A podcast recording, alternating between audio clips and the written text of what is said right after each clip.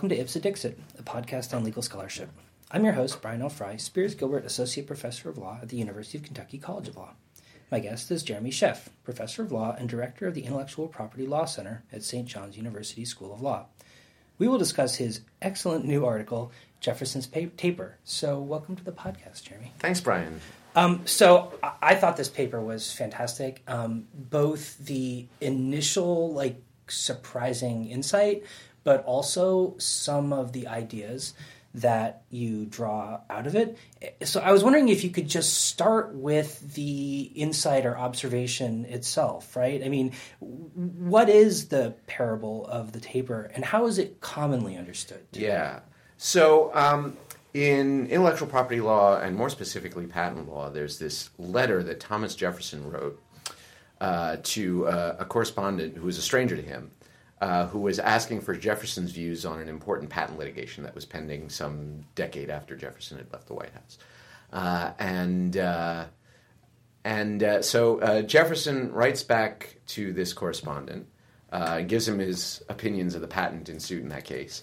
and then starts to wax philosophical about about the, the natural rights of property in inventions, whether they exist, and what the proper foundation of patent rights is.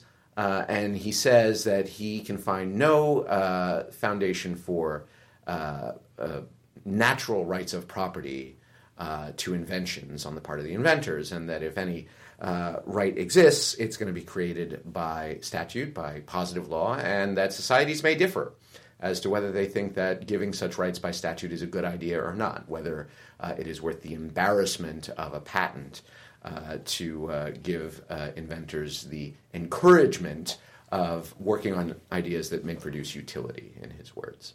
So that's the general uh, uh, content of the of the letter, and I'm paraphrasing a little bit. And generally, it's read in contemporary intellectual property scholarship as as pitting Jefferson against what we now understand to be a Lockean or natural rights theory of patent rights. The idea here is that um, property rights in John Locke's telling uh, emerge from uh, the moral claims of labor. Uh, that they are pre political rights, they don't uh, depend for uh, their justification on any action of the state, uh, and that we can identify the rights of inventors and of authors with the labor of the mind, such that by virtue of their labor, inventors and authors have a claim, a moral claim, to control what's done with their creations. And uh, so the reading of Jefferson that we have now is uh, that that is not an appropriate justification for patent or copyright rights, and that really uh, what we have to look at is uh, whether, on balance, patent rights do good in the world. That is, whether uh, they produce good results. And this is in keeping with a modern utilitarian understanding of patent and copyright law, which is uh, based on the the the kind of law and economics and, and, and frankly kind of first wave Chicago school law and economics view uh, that uh, what we need to know in these cases is whether patent or copyright rights tend toward efficiency, whether they solve particular market failures like free rider problems and things like that. Right. So the Jefferson's taper parable then plays into this modern dispute or kind of modern disagreement about about patent theory and the justification for for patents. But you you point out that the parable seems to be a reference to something else. Yeah. So I mean, I haven't actually mentioned the actual parable, right? The parable is a metaphor that is woven through this. Uh, this letter from Jefferson, and and what Jefferson says is the reason that uh, uh, uh patent or uh, patent rights can't be natural rights, that there are no natural property rights in inventions, is because they would be rights and ideas, and ideas are not the kinds of things that are susceptible to exclusive appropriation. That is, uh, if I have an idea uh, and I give you my idea, I still have the idea. Uh, like, uh, and and this is where the metaphor comes in. He says, uh, as someone who lights his taper at mine receives light from me without diminishing the light that I retain.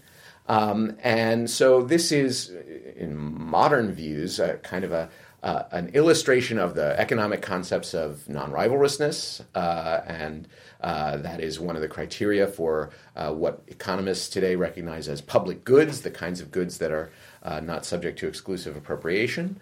Um, and that's the metaphor that is used to illustrate that non rival quality of, of, of inventions and, by extension, works of authorship, and therefore thought to justify intellectual property rights as a means of solving this uh, market failure that would result from free riding with respect to those kinds of goods.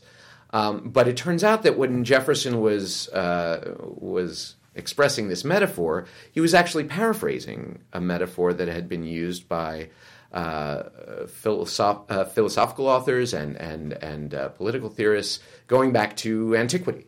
Uh, and in fact, its original source, well, its original original source is a Latin poet whose work we've now mostly lost. Uh, the, the portions of the work uh, of this poet that we have come to us by quotation principally from Cicero, Marcus Tullius Cicero.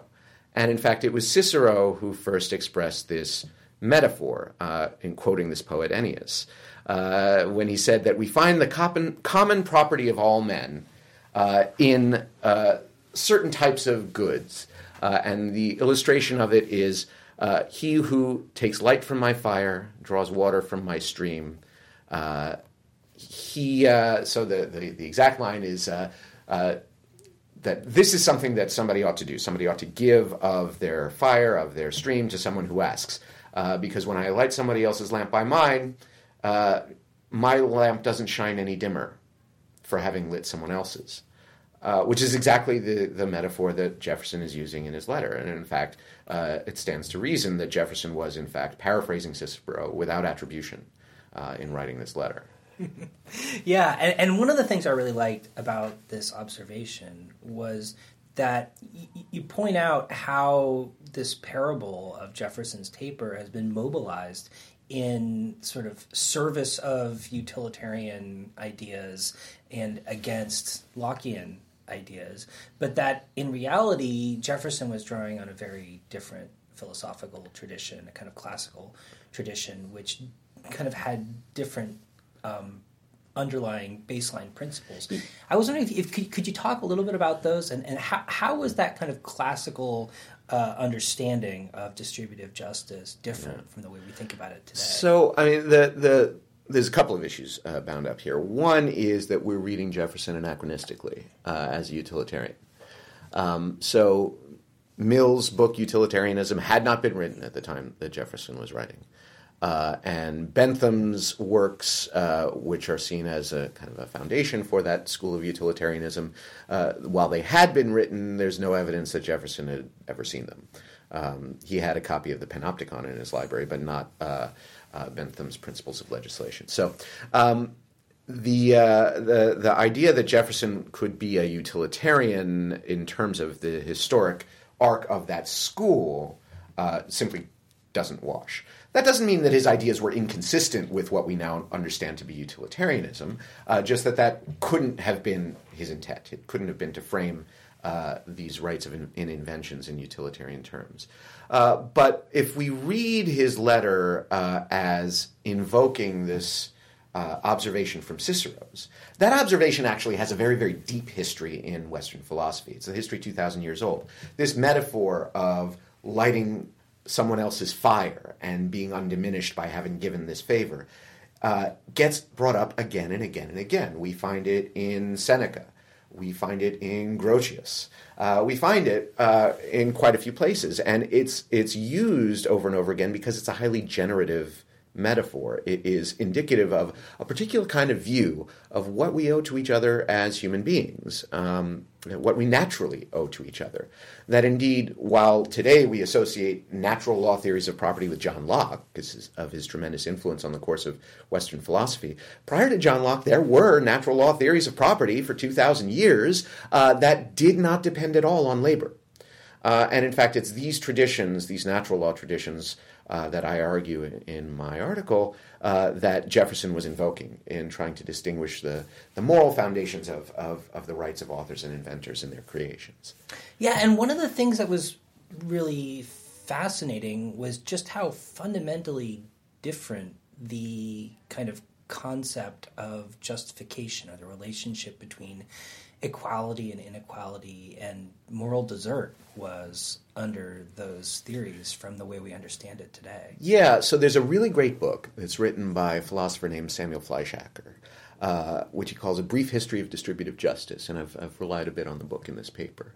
Um, and what Professor Fleischacker shows is that the, what we call distributive justice, the, the, like the term distributive justice, has actually changed its meaning over the course of the history of Western philosophy. And in fact, it changed its meaning right around the time that Jefferson was alive.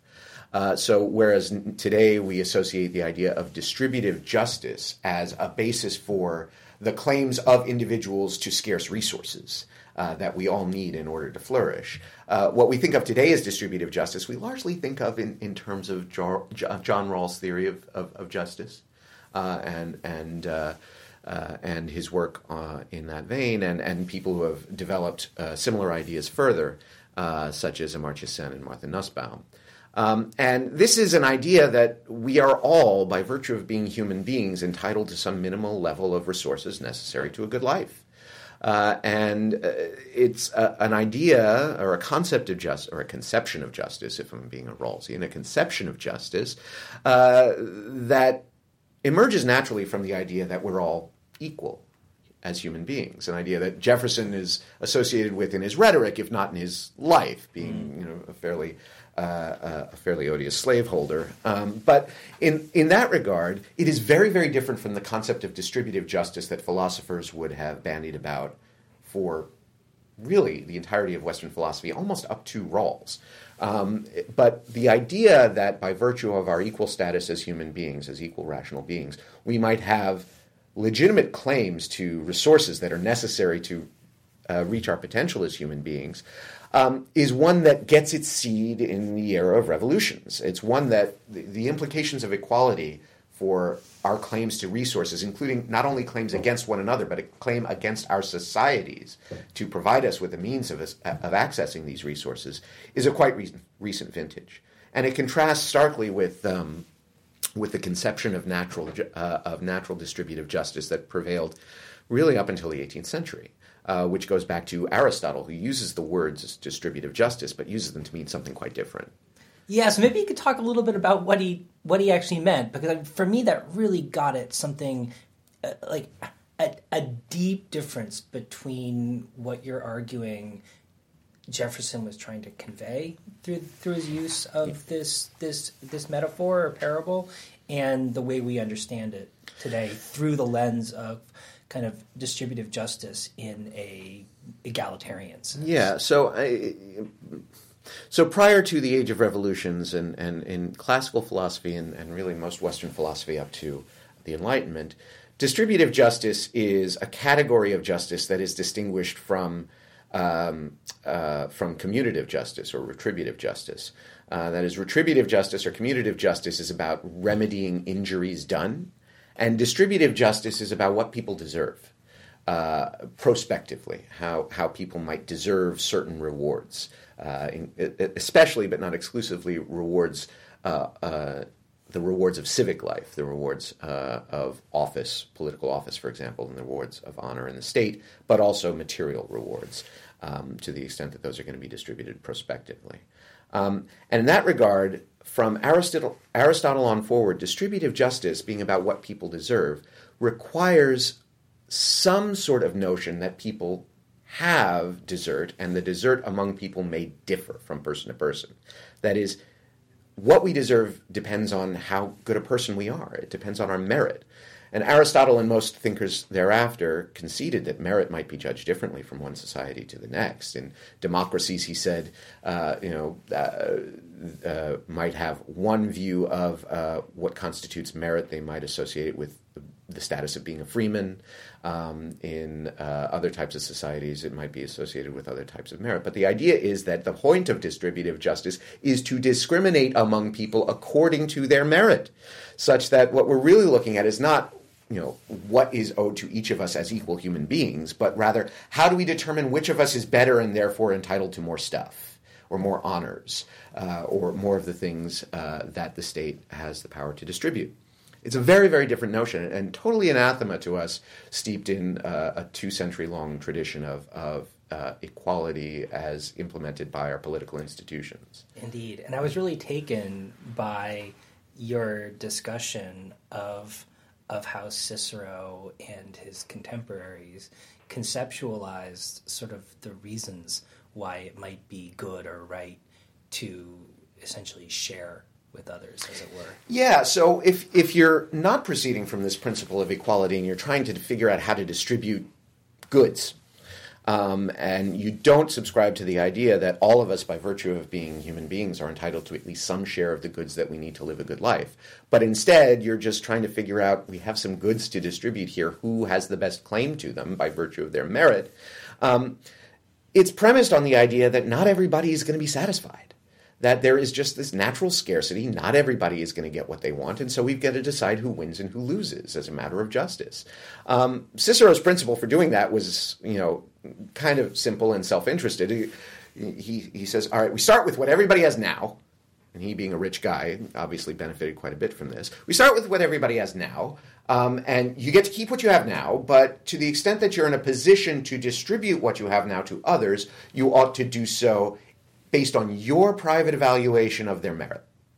And by the way, to the extent that you can do so in a way that redounds to your own benefit, because they'll be grateful to you and they'll you know, return the favor someday in goods or political power or whatever else, so much the better. And he's writing this in a, in a book that was actually you know written as advice to his son, who was a, a college student in Athens at the time, and and uh, and was reportedly having uh, some trouble living a good life. But the idea continues to be picked up again and again over the course of the next two thousand years, so it becomes especially important. And the reason why it's important to understanding Jefferson is because this particular category of goods, these goods that I can share with others without diminishing my own uh, resources, is especially useful in cultivating that kind of gratitude, right? Because by giving someone a favor that costs you nothing, you've indebted them to you, right? You've obligated them to be grateful to you in some sense and hopefully to return the favor someday. But it costs you nothing. Uh, and so, uh, because it costs you nothing, it's an especially useful way of practicing the kind of generosity or beneficence uh, that he thinks is the ultimate consideration of justice with respect to distribution of goods. Uh, so these kinds of the special category of goods, the things that I can give without diminishing myself, light from my fire, water from my stream, my honest counsel, etc., are the things that he says by our nature we have an obligation to share. And the nice thing about picking up on this uh, this attribution to Jefferson, this un- un- unattributed uh, debt to Jefferson, uh, debt to Cicero, excuse me, uh, in Jefferson's taper is Jefferson seems to be saying that ideas are those kinds of resources, mm. uh, that they're the kinds of things that we can share with others without diminishing our own holdings, and therefore we have a natural obligation to do so mm. um, in order to help our fellow human beings, um, which is, I think, mm. shocking and something that you don't get from the utilitarian account. Yeah, and, and it, it, I mean, it's almost as if Cicero's account is like a version of philanthropy, but with a kind of cynicism tainting it at the same time. Yeah, I mean, I, I, you can ask whether any philanthropy isn't subject to the same kind of criticism uh, or, or, cynical kind of reading, but but you know, I think that that's that's probably a fair uh, modern reading of Cicero, um, and you know, not inconsistent with highly stratified societies, the way that ancient Rome was, or frankly, colonial America mm-hmm. was. Uh, there were definite haves or have nots. Uh, there were slaves and freedmen. Uh, not freed women, really. Uh, and so these were societies that were highly hierarchical and uh, uh, practiced a lot of invidious discrimination. And a lot of those hierarchies were reflected in and perpetuated by unequal distributions of wealth. Uh, and so, where uh, we have uh, this kind of um, this kind of statement that here we have a resource that you ought to share, this is a message that is being sent by and to men of property, men who have the status that they have in their societies, not only by virtue of, but certainly with the aid of highly unequal shares of the wealth of that society. Uh, Jefferson was a you know a gentleman farmer who lived on the labor of many many enslaved people of African descent, uh, and so it's perfectly you know. Uh, perfectly understandable that he says, you know, if you have this great idea, you should share it with the world. What have you lost? Um, but that is inconsistent, perhaps, with our modern understanding of how invention and authorship work, that they are labor intensive activities, and that they do cost uh, the creator of knowledge something in the creation. And that is just a notion that it seems to me does not occur to either Cicero or Jefferson. Um, because, uh, by virtue of their status as men of property, men of leisure, um, it, it, those costs are invisible to them. Mm um, in, in, ways that they aren't to modern creative professionals. Yeah, and you and you point out in the paper that one of the reasons that Jefferson's parable has come to be picked up so extensively by by utilitarian uh, approaches and utilitarian views is this kind of I guess in, in, the context of your paper you presented almost like a faux ami, like a false friend, uh, his use of the term utility, which you know, you suggest he meant something very different from what we say, what we mean yeah, by utility. So, I mean, utility, he uses the word utility in this letter.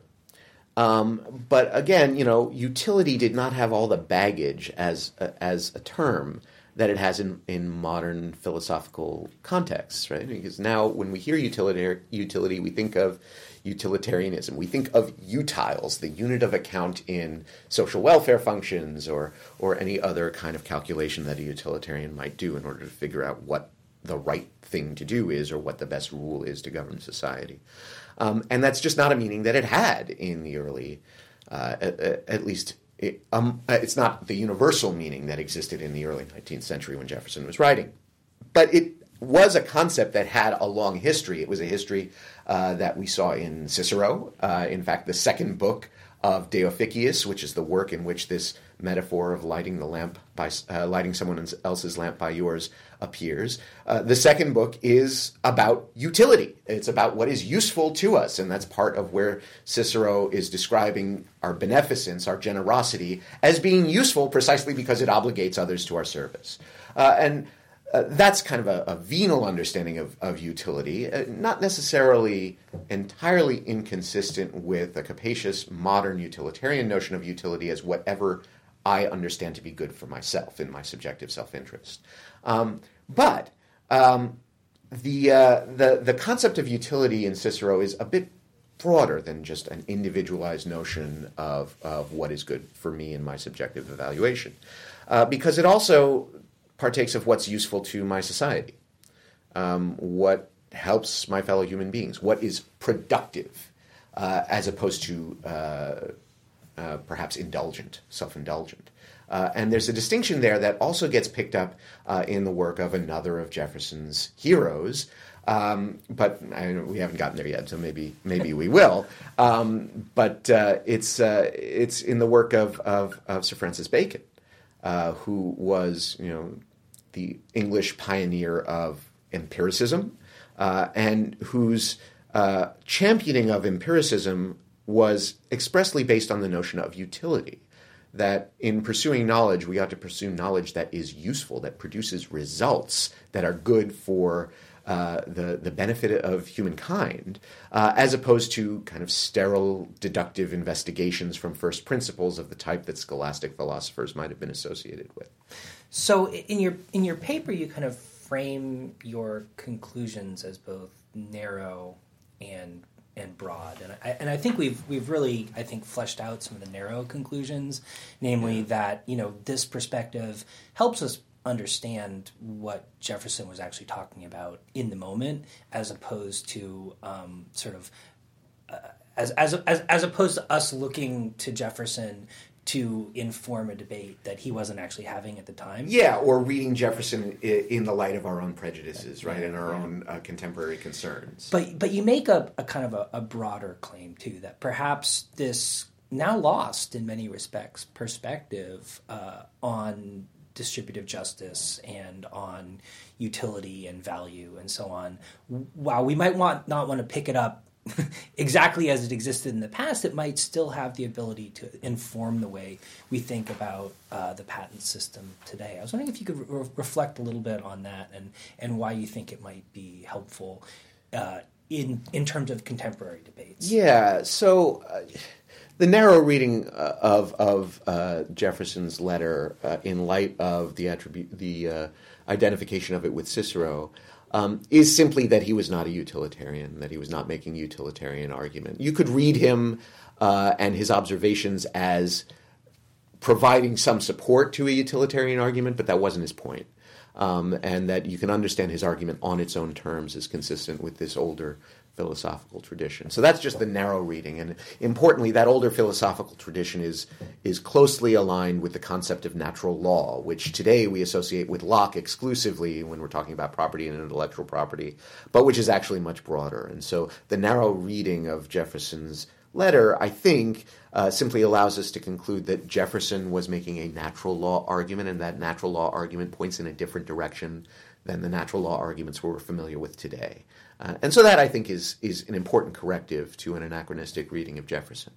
But if you read Jefferson more broadly, uh, in light of the point that Cicero was making about private versus common property and how property ought to be used and distributed, uh, and you further understand his invocation of utility as reflecting uh, his the esteem that he held for Baconian science and uh, and the collaborative uh, social uh, notion of Baconian science, uh, that we could read him to be arguing that in fact there is a natural obligation of those who have come up with new knowledge to share that knowledge with others to for the betterment of their society and the lot of their fellow citizens.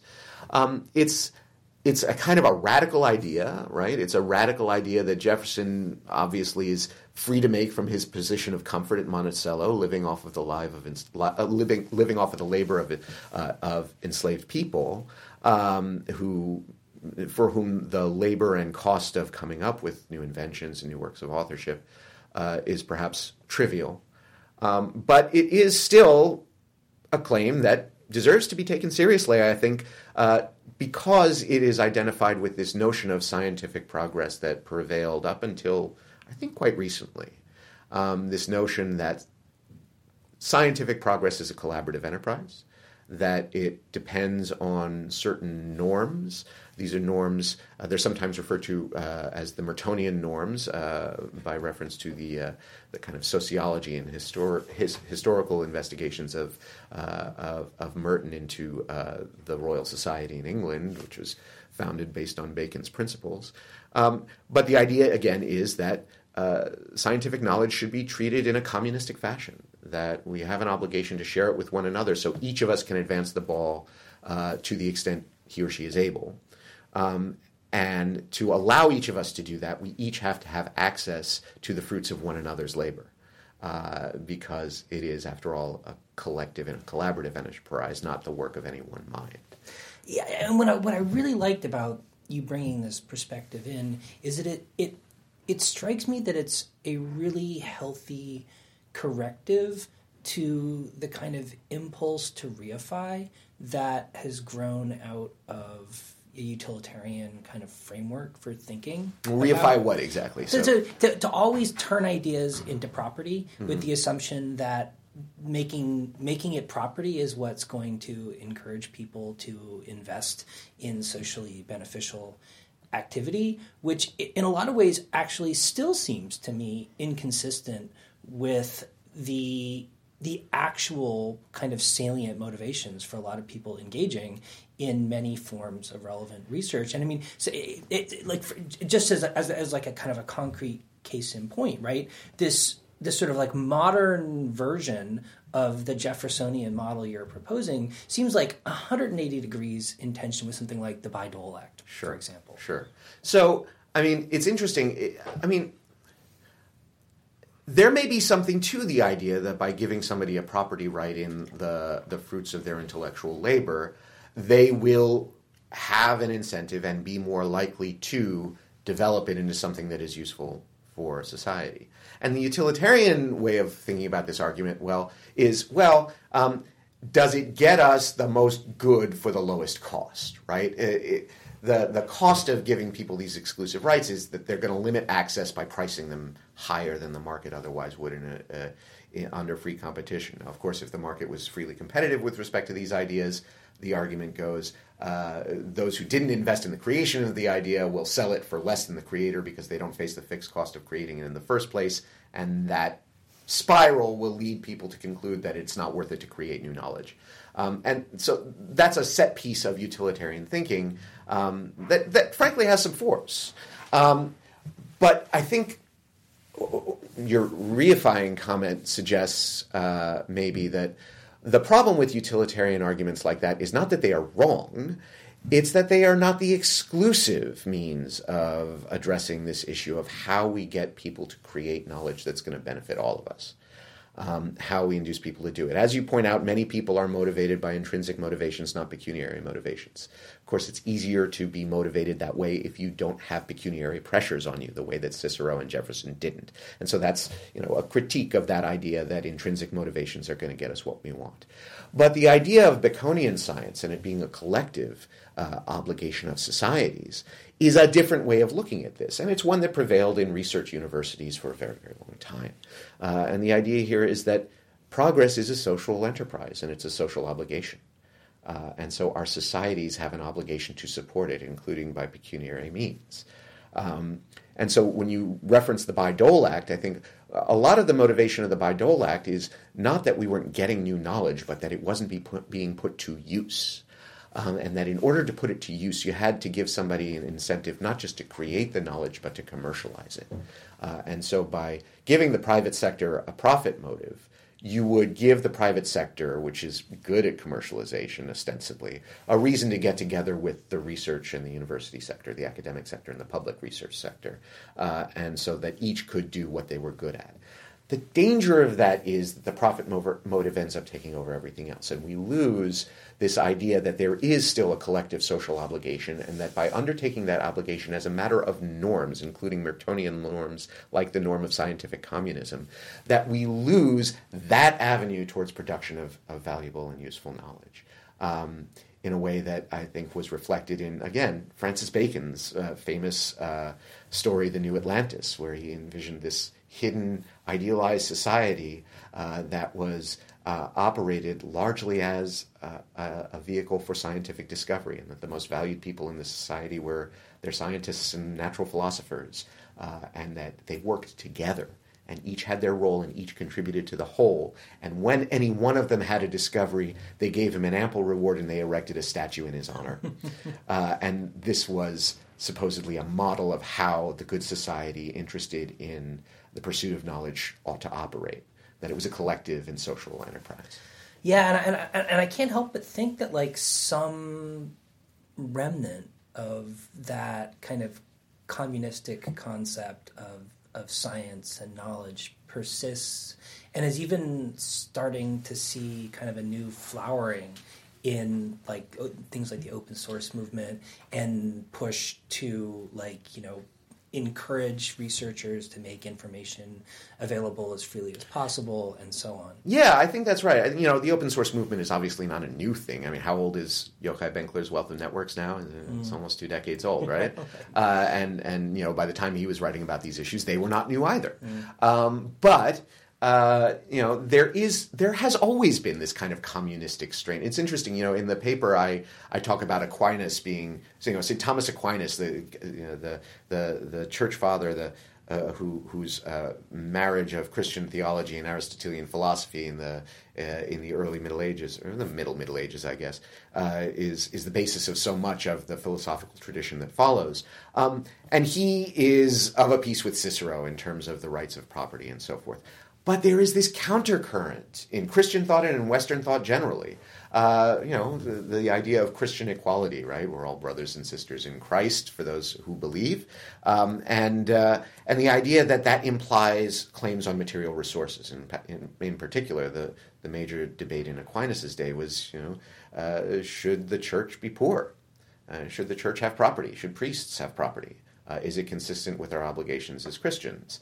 Um, and you know that kind of uh, dialectic between communism and hierarchy uh, is one that you see play out over the past two millennia. It's not going anywhere. Um, and I think that the problem with our contemporary debate is that we think we're arguing about something else than that kind of tension between uh, treating one another as equals in communistic fashion and recognizing merit and rewarding it. Um, that we think we're arguing about what is good with a capital G, right? Whether, as a matter of natural law, creators have a moral claim, a pre political claim to what they have created, uh, or laborers to what they have labored on, or whether whatever produces the greatest good for the greatest numbers, if that was something that we could definitively and objectively measure and put a number on, is good and therefore to be pursued. I, we frame our arguments in those terms. We don't just do it in property and intellectual property law. Um, but I think lying under the surface of those arguments is this deeper debate over whether we have obligations to each other as equals, uh, or whether we have some obligation to recognize the inequalities amongst ourselves and to organize our lives, including our material lives, in recognition of the merits of uh, people who have some sort of claim to hierarchical. Uh, uh, to a higher hierarchical status, if, if we can agree as a society on what that claim might be grounded in. Um, I don't I don't think I have an answer to that question as to which is the right view. I think each of us probably accepts that we feel more communist in some circumstances and more hierarchical in other circumstances. And I think maybe the most sensitive us, of us recognize that we feel more hierarchical in those areas where we feel at an advantage, um, uh, and, and maybe more communistic where we feel ourselves at a disadvantage. But you know that's human nature too. Mm-hmm. Um, and so when we're having these debates over what our policy should look like, whether it's regarding material property or intellectual property or anything at which you know we, we share in labors and benefits, but not always equally. Um, we have decisions to make about where we're going to fall on that spectrum. And I, I, don't think those are easy decisions to make. And but I also don't think that uh, that we're arguing on that level right now, at least with respect to IP doctrine. Yeah, no, I mean, I, I, I, I think that's right. That you know, there's a way in which the the ostensible theoretical justifications we offer often seem like placeholders for heuristics that drive our actual behavior in practice in yeah. so many cases. I mean, yeah, I mean, it's hard because you know, as lawyers and and and and legal academics, you know, law is an applied discipline. Law is an instrument that gets us to some to some place that we want to be. Uh, and so it's hard not to think in instrumentalist terms about how we theorize it also. Right? So, you know, if, if, if we honestly believe that, you know, those who create knowledge deserve something by virtue of their merit uh, of, of having created this knowledge. And they deserve it more if there is a contest uh, than someone who just wants to use that knowledge for their own purposes. That leads us to a certain place. Uh, you know, we, we see a certain state of the world that we want to get to, and we can use law as an instrument to get there. Uh, but it's unlikely that we're going to justify the legal rules that we adopt to get there in those terms, that you deserve it more than they do um, that just strikes us as, I think, in our modern view again, as as unjustified uh, in a way that the ancients certainly would have no trouble uh, would have had no trouble finding it justified. Yeah. So so Jefferson was talking about patents, and in your paper you frame this sort of theoretical move in terms of the patent system, mm-hmm. but in a lot of ways it felt to me like your observations about Jefferson and the sort of tradition he was drawing on were almost like a way of saying, you know, a, a, gentleman is not so concerned about kind of reaping the material benefits yeah. of the ideas that he has produced. Yeah. Um, but with an implication that they would be accompanied. But but with an implication. Sorry, that's the fun. Okay. Wait, I'm gonna unplug this for you. You can edit that out, right? Yeah. Okay. Yeah, but but with the implication that there would also be honor and fame, perhaps like personal benefits yeah. of a non-pecuniary nature accompanying yeah. this information generation, and you know, and and, and normally, what you know, we think about patents less in terms of attribution, but we often for better or for worse, think about copyright in terms of attribution. We use a lot of the same language and a lot of the same ideas comparing the two. And, and I, I couldn't help but wonder, right, whether, you know, we might, whether we, whether we ought to think about this kind of attribution and non pecuniary benefit as also a certain kind of property of a different sort, even. Um, and, and, and what, if anything, these insights might tell us about about the way we think about ownership of, of literary works yeah. and, and other forms of works of authorship as well as, as ideas. Yeah, so I mean the the uh, the epigraph that I, I, put at the front of this uh, paper is a is a quotation from from Bacon's New Atlantis, and it is this idea that when someone comes up with a good idea, we erect a statue to him and we give him a liberal re- reward. Right? And that these two things, the kind of social acclaim or honor and the pecuniary benefits, uh, seem to go together, when in fact they don't necessarily have anything to do with each other. Um, and we could easily separate them if we wanted to. Um, and you know, again, the idea that the gentleman doesn't insist on pecuniary reward for uh, for bestowing on his society the the knowledge that he has had the leisure to produce. You know, this is something that we see in Cicero. Certainly, uh, it's you know it's possibly there in Jefferson as well, although it's less clear, at least from this letter, that that's what uh, he is necessarily saying. Um, but uh, you know, I think you're right that this is an area where what you think about the importance of the pecuniary rewards that attend to knowledge creation uh, under the law. Uh, whether you think they're important depends probably on how comfortable you are. Um, and, you know, we law professors are a pretty comfortable bunch. Uh, and and so it's easy for us to sit here uh, in our tenured professorships and say, oh, you shouldn't be so concerned about uh, whether you're going to have a patent that you can fold into a company that you can then sell to a bigger company and retire on and so forth. Uh, the the the pursuit of knowledge is its own reward, and, and, and we create the knowledge for its own sake. You know, most people can't afford to live that way, um, and so you know the danger of this kind of view, to the extent that your attraction to these norms of collective and communistic scientific endeavor. Um, is is grounded in that kind of a view on the importance of pecuniary uh, motivations, I think it's dangerous. Um, I think that you know the attribution questions separated from the pecuniary questions are are are important and, and, and, useful, but I think they come from a different place. I think those would have been considered much more important by the the, the men of property such as Cicero and Jefferson. In fact, Cicero thought it was going to be his greatest legacy mm. uh, that he had instructed his nation uh, even after his death uh, in the ways of wisdom. He turned out not to be wrong about that. Um, uh, his uh, his legacy endured through his writings even to today. Uh, I don't I, I, don't think any of us scribbling in the pages of law reviews are going to be able to say 2000 years from now that he was a, a, a hero of his country. Yeah. Um, you know, it would be nice, but let's not get our hopes up. And yet, to the extent that ideas that we ourselves contribute to our societies, uh, we think benefit those societies, I think most of us probably feel like it would be nice to be recognized for that separate and apart from whether it ends up uh, contributing more to the material resources at our disposal. Mm. And that's something that's maybe a natural part of human nature, too. Yeah, no, I, that that makes a lot of sense to me, and I, have I've found that sort of isolating it in the way that you have is really kind of productive oh, and, oh, and helpful.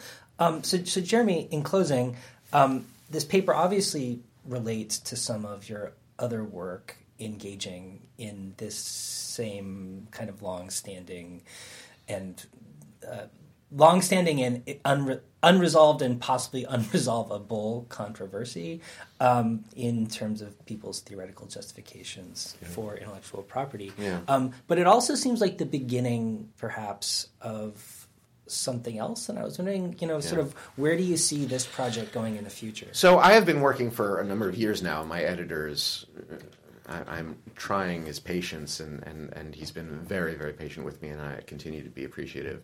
Uh, so I have a book under contract with Cambridge University Press on value pluralism in theoretical justifications for intellectual property. Um, and it's very much of a piece with the discussion that we've been having today, right? The idea that, you know, we all feel torn between these different things that we think are important and that we can't have all of them. Um, the the the great attraction of theories uh, like utilitarian like utilitarianism in particular and ideal theories more generally is that they hold out the hope that somewhere there is a right answer to the dilemmas of, of, of social design and political choice that we all face. Um, and I just don't think that that's true. Uh, I think that there are different things that we value, that we value each of them differently, and we can't necessarily compare them, even within our own minds, let alone between each other. And so when we're designing legal regimes around something like how we're going to produce knowledge that is going to advance the happiness of humankind and the well being of humankind, um, which is something that is quite urgent these days. Um, to think that there is one right answer to how we ought to do that is, I think, a dangerous idea. And so, what I'm working on in the book is trying to understand the dimensions of the arguments we have with one another, to try and get at what's really at stake, to understand where the irreconcilable conflicts are, so that we can recognize this is what we're really fighting about. Uh, and find a way to resolve those disputes in ways that aren't necessarily, uh, well, in the utilitarian case, for example, aren't necessarily the exclusive province of, uh, of econometricians right, who are, who are um, modeling out their social welfare functions generations out into the future to figure out what we ought to do today. I think that is a ludicrous kind of an approach to these very, very difficult and very, very important problems. Uh, which I see as social and ultimately political problems mm. of how we try to take our competing desires, both competing with each other and competing within ourselves, and organize them into a plan of action for the future uh, including a plan of action for how we're going to live together and organize our lives. Um, and it strikes me as a very, very important uh, endeavor. Um, and uh, I'm hopeful that uh, I'm going to uh, produce this this book hopefully soon uh, that will that will not answer the question, but identify what the parts of the question are mm-hmm. in, in a way that helps us think about what institutions and what sort of ethical frameworks and attitudes we ought to adopt uh, in the process of trying to live out those solutions. Cool. Well, the book sounds fantastic. I yeah, look, valuing progress. Look forward forthcoming from Cambridge University Press, uh, probably in a year or so. Great. Well, I look forward to reading it when yeah. it's when it's ready, and hopefully we can have another conversation about the book. I would love that. Ready for audiences. Yeah. Thanks so much. All right. Thanks, Brian.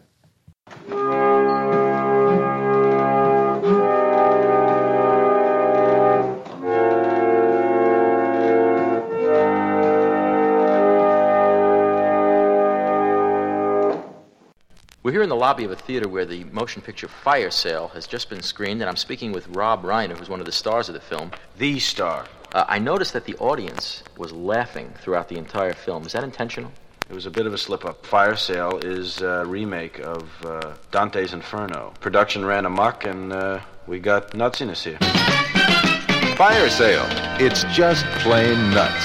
Rated PG, parental guidance suggested.